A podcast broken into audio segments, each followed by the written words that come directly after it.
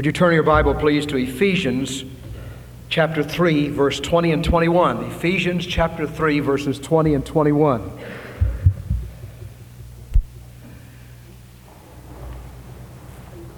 Ephesians, the third chapter, verses 20 and 21. May we pray together. Our Father, we thank Thee for this good hour, the wonderful music, and the testimonies. We just thank you for Glendale Baptist Church, for the hand of God upon this work these years. We gather together to thank you, and we praise the holy name of Jesus, asking that everything in this service will bring glory to God. May the Holy Spirit do his work of conviction and drawing folks to Jesus. We pray in his name, amen. This morning, I want to speak on the subject, the church, her mandate and her mission.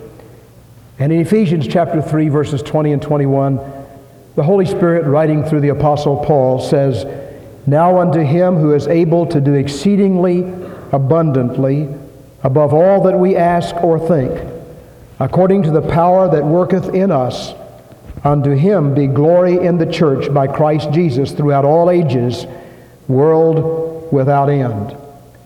In these testimonies this morning, we have heard various people express their gratitude to God for this church. God wants to receive glory through the church. Glory through the church. That's his plan. Unto him be glory in the church by Christ Jesus.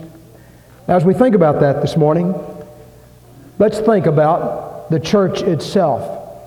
And in one sense, this is going to be a type of Bible study. I'd like to ask you to open your Bible with me to these places. In Matthew chapter 16, we have the founding of the church. The Lord Jesus himself founded the church. Beginning in verse 13, Matthew 16, 13, when Jesus came into the boat coasts of Caesarea Philippi, he asked his disciples, saying, Whom do men say that I, the Son of Man, am? They said, Some say that thou art John the Baptist, some Elijah, others Jeremiah or one of the prophets. The Lord said, But who do you say I am? And Simon Peter said, Thou art the Christ, the Son of the living God. And then Jesus said, Blessed art thou, Simon, Bar Jonah, son of Jonah. For flesh and blood did not reveal this unto you, but my Father which is in heaven. And I say unto thee that thou art a little stone, a little pebble. Thou art Peter, Petros. But upon this Petra, this rock, I will build my church, and the gates of hell shall not prevail against it. And I will give unto thee the keys of the kingdom of heaven. Whatsoever thou shalt bind on earth shall have been bound in heaven. Whatsoever thou shalt loose in earth shall have been loosed in heaven. now, the Lord Jesus founded the church. Peter was one of those little pebbles who confessed his faith in Christ and today, you and I are those little pebbles. The church is made up of little rocks, little pebbles, who confess our faith in Jesus Christ. He says, You're a Petros. You're a little pebble. But upon this Petra, this bedrock, this rock, I will build my church. The church is not built upon you and me, it is built upon Jesus. If it had been built upon us, the church would have sunk and gone down long ago. But this is God's church, built upon Christ, Jesus Christ Himself, the chief cornerstone. We are little pebbles that make up the church. But remember that Jesus Himself founded the church when He was here in the days of His flesh. Now, Jesus commissioned the church, Matthew 28 19 and 20. Open your Bibles to that passage. He gave the church its assignment. The assignment God gave to the church believe it or not, was not to run hospitals, though certainly that is an outgrowth of the gospel. Thank God for Christian hospitals, for Christian doctors that have served the Lord both at home and around the world. But that was not the mandate Jesus gave. In Matthew 28 19 and 20, he did not tell us to build orphanages, though I'm in favor of orphanages. Thank God for them. Christian homes where children who do not have parents can live. He did not tell us to do a thousand and one good things that the church needs to be doing. but sometimes substitute those things for the main thing.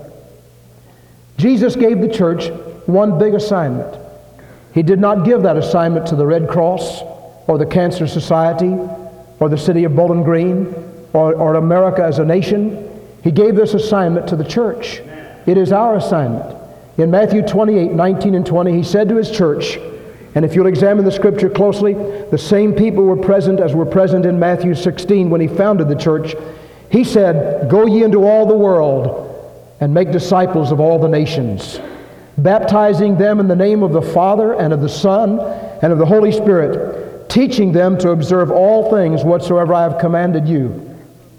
And lo, I am with you always, even to the end of the age or the world. Now, the assignment Jesus gave his church was to go and tell, to make disciples, to win people to Christ by the power of the preached word, the distributed word of God, the broadcast word of God, that men might believe. In 1 Corinthians, we're told it pleased God by the foolishness of preaching to save them that believe.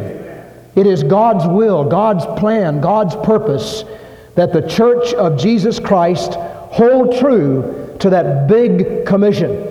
This is the reason the church has radio broadcasts. This is the reason many churches have television ministries. And I pray the day will come when we can have a television ministry. This is the reason we have church vans and church buses to go out and reach after people and bring them in from the fields of sin. Bring them in. Bring them in. Come, come, for all things are now ready, Jesus said in Luke chapter 14. This is the reason for our missionaries and the support of our missionaries going around the world. This is the reason Larry Doyle is serving in Quito, Ecuador as president of that seminary.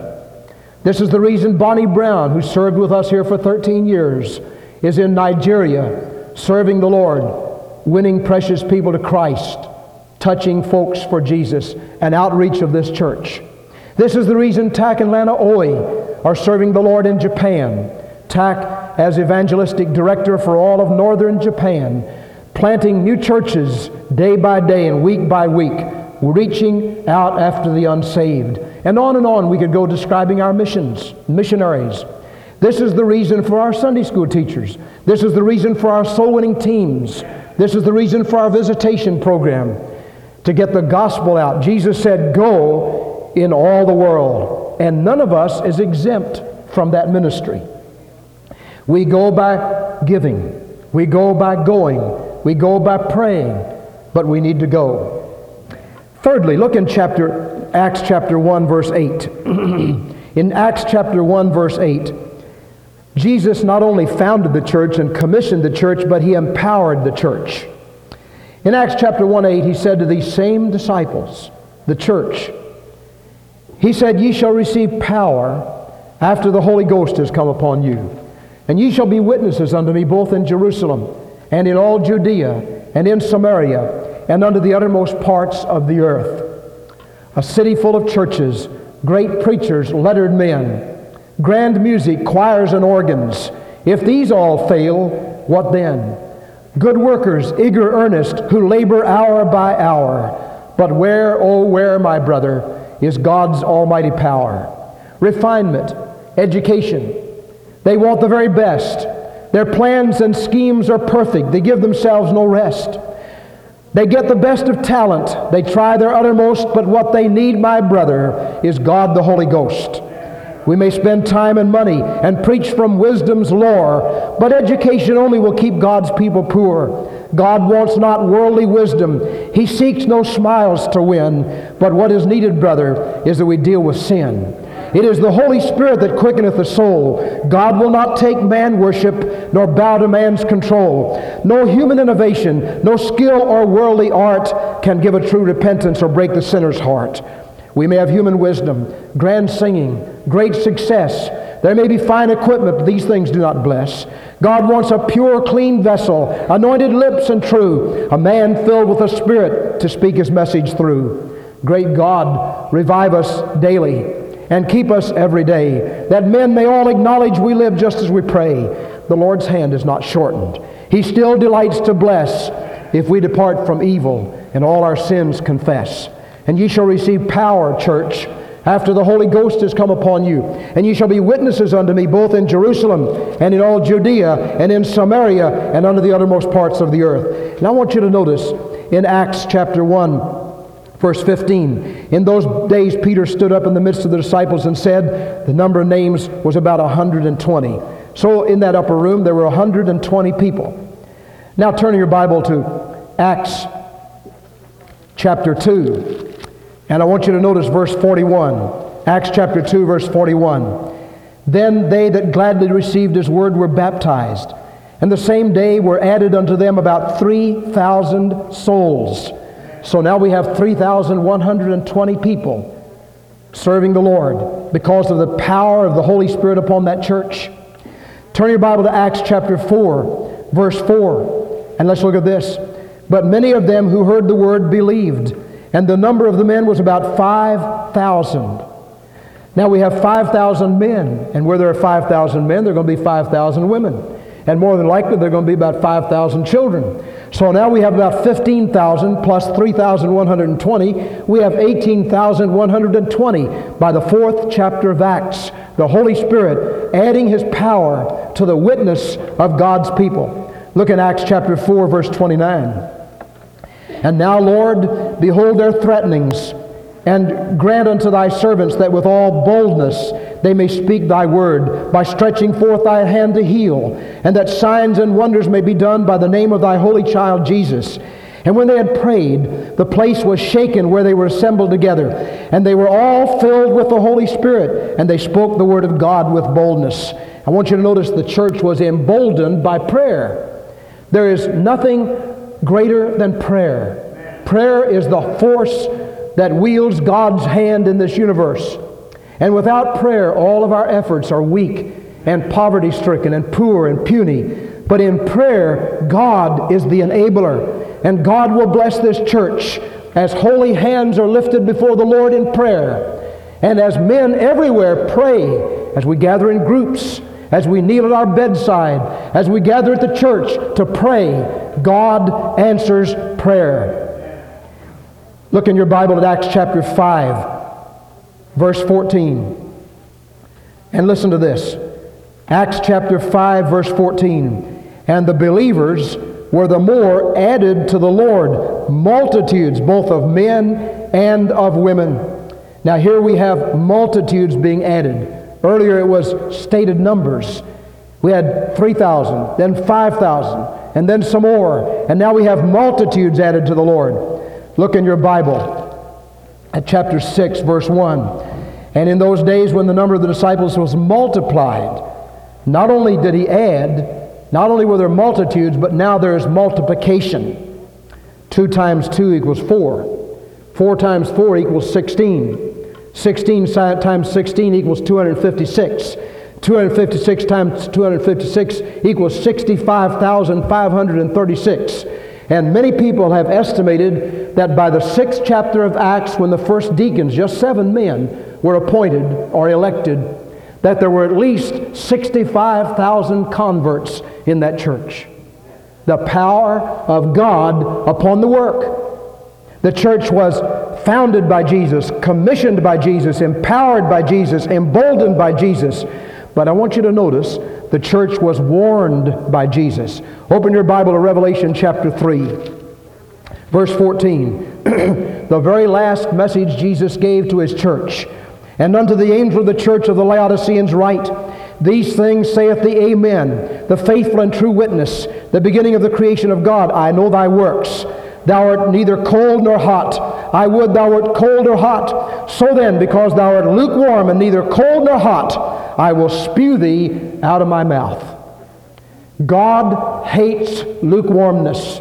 He wants His church to be red hot, on fire with the power and the love of the Lord, living separated lives holy unto the Lord. There came a time in the early church when Jesus had to write this warning. He said, I know your works. You have a name. You're going through the motions. You go to church. But you're neither cold nor hot. You're lukewarm. You make me sick. I'm going to spew you out of my mouth. God wants us to be on fire for Him. And I believe there is coming a day, and perhaps we're seeing it now, a cleavage in the Lord's church when the cold are going to get colder. The indifferent are going to get more indifferent, and they'll withdraw and become part of that great ecumenical movement, the whore church that is spoken of in Revelation. But the Lord's church, those who are really saved, genuinely converted, have the Holy Spirit abiding in their hearts, are going to get warmer and warmer and hot for the Lord, and they're going to do a great work of world evangelism. I'm not sure the church, the Bible teaches that there will be a great worldwide revival before the Lord comes. People have longed for that. Men have prayed for it. But do you know that in the last years, since Billy Sunday, there has not been a revival. There's been evangelism. Thank God for that. God has used Billy Graham in an unusual way to declare the message of Jesus all around the world. And the Bible says in Matthew 24, verse 14, the gospel of this, the word of this gospel shall be preached for a witness unto all nations, and then shall the end come. But even with this mass evangelism and many people being saved, there is no revival. For revival is the church falling in love with Jesus and walking closely with Him, separated godly living. During the days of Billy Sunday, taverns closed, not because of legislation, but because people got saved and didn't want to go drink anymore. Theaters closed, not because of legislation, but people got their hearts on fire for God and they lost their hankering after the theaters. God sends revival. His power, His will is that His people be ablaze and afire with the power and the Word of God. Now I want you to look at 1 Corinthians chapter 16. Jesus tells us here how he financed this program of world evangelism. 1 Corinthians 16 2. Upon the first day of the week, let every one of you lay by him in store as God hath prospered him, that there be no gatherings when I come. In other words, Jesus told his church how to take care of the world program of outreach. He said on the first day of the week, every Sunday, first day of the week is Sunday, let every one of you, that is every saved person, every born again child of God, everybody who's on his way to heaven. Let every one of you act like you're already in heaven and bring to God on the first day of the week to his church, to his storehouse, your offerings. So that Paul said, when I come, there won't have to be any need of special offerings. If God's people, called by his name, day by day, week by week, would bring to the Lord 10% of everything we make, there'd be no need for special offerings. Years ago in 1972, I had the privilege of being with the Bay Area Chinese Bible Church in Oakland, California, with Brother Louis Lightfoot and Miss Betty. They had a handful of precious Chinese people. Some of you may remember when I came back from that meeting, I was uh, ablaze with wonder and thrilled with our wonderful spirit, their great singing. We had their choir come and sing here. But that church was just a little handful. Brother Louis had another job, Brother Miss Betty had another job, and all many of those people were students. But Brother Louis taught them to tithe. And they brought their tithes to the Lord. It wasn't very much. They tried to give me an offering at the end of the meeting then, pay my travel expenses over there. I gave it back to them. I've never even told anybody that till just now. But they kept on soul winning. During those days, we had meetings on Berkeley campus, right in the face of all the communists and the moral depravity of it all, and the homosexuals and all that. And some of those Berkeley students were won to Christ. And the church began to grow. Brother Louis invited us out again last week to be with him. It's an entirely different situation. They had relocated, found this great big old school, remodeled it on nine acres of property. They haven't been able to buy it yet. The school system won't sell it to them, but they, they rent it for $8,000 a month. They said when we get ready to buy it, they're going to buy it because God's going to give it to them. They're going to have to pay about $2 million. He said that won't be any problem for us. Last Saturday night, when we had the banquet, 1,500 people were there. Preached through an interpreter. Many were there who could not understand English. Some were just recent immigrants from China. Some had come from Red China. Some were there who had been at Tiananmen Square. It was a heartbreaking thing.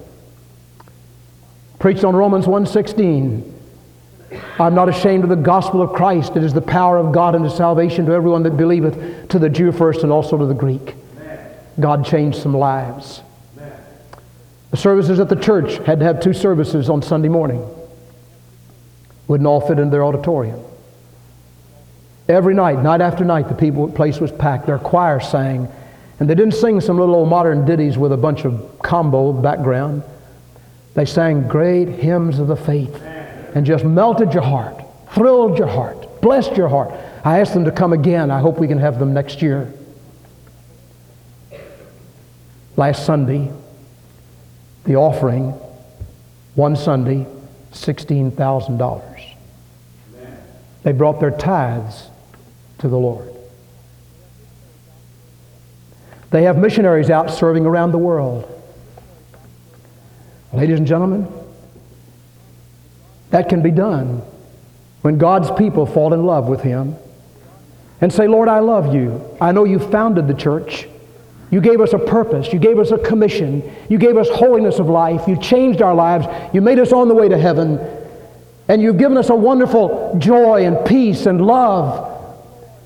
And then, Lord, you taught us how to take care of it all by being good stewards of the manifold grace of God and bringing to you your part, Sunday by Sunday, placing that on the altar for Christ.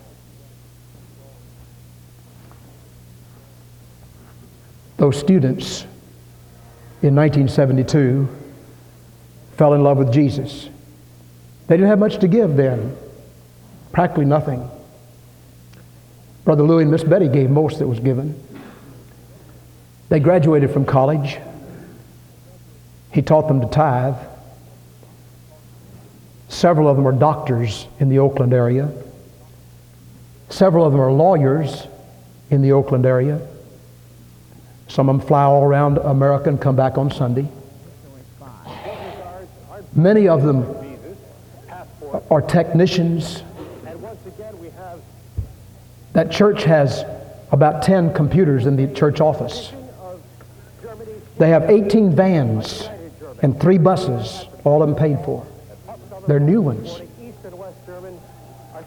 They're going out with Christ after the lost. We met for visitation, and a whole band of those precious Chinese came, and we prayed. And then we went out across Oakland to see people come to Christ. Now, ladies and gentlemen, that's the mission of the church, the mandate of God's church. Love Him with all our heart. And then accept His commission go into all the world. And be filled with the Holy Spirit. Without Him, I can do nothing. Let's pray. Every head bowed, every eye closed. Such a blessing to be home with you, the dearest people to my heart in all the world. I love you. This is Church Loyalty Day. This is a good day to express our love to Christ and just say, Jesus, I love you. And I want to commit myself to being faithful to your church in love, in loyalty, in faith, in giving, in tithing, in soul winning, in lifestyle. I love you, Lord. I want to ask all of the men who have ever served as deacons in our church to come and stand here at the front. Would you do that right now? The present deacon body and others who have served in past years, just come and stand here at the front for a moment.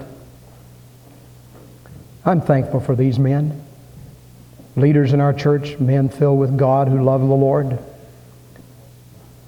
This church called them and asked them to serve. With our heads bowed and eyes closed, I want to ask you to pray for these deacons, these who have accepted positions of high leadership.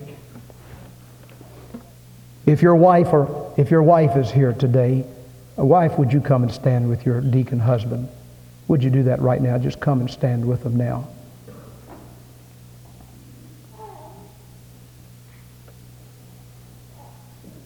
Thank you for doing that.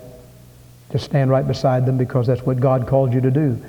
To stand right alongside the man of God, your husband, in the work of Jesus. Now I want to ask those in our church, and I'm not excluding any visitor. God bless you. Thank you for being with us. But first of all, our members. And don't feel in any way left out. I want to, this is not the close of the service. I want to ask you to give me a few moments extra time this morning. But I want to ask every member of our church to look deep in your heart and just say, Lord, I want to be faithful to your church. I want to love your church. I want to support your church. And as a symbol of that, I want to come by and shake hands with these deacons and their wives and ask them to pray for me and just whisper to them, I love the church. I love you. Will you pray that God will give you that kind of strength and faith today? Let's all quietly stand. The organ playing, without him I can do nothing. And I'll ask the choir, if you feel in your heart to say that, I want you to come first and then go back to the choir. Just while the organ is playing, Jesus, help us to be faithful to your church. On this Church Loyalty Sunday, may we come and express that by moving out of our place, doing something that's a little bit difficult to do. In Jesus' name. I want to ask the choir if you feel in your heart to come and say that to these deacons and their wives. Would you do that? God bless you. And just tell them you love them. Tell them how much they mean to you. It's a beautiful sight. I wish I had a picture of it. Amen. Amen. Amen. Amen.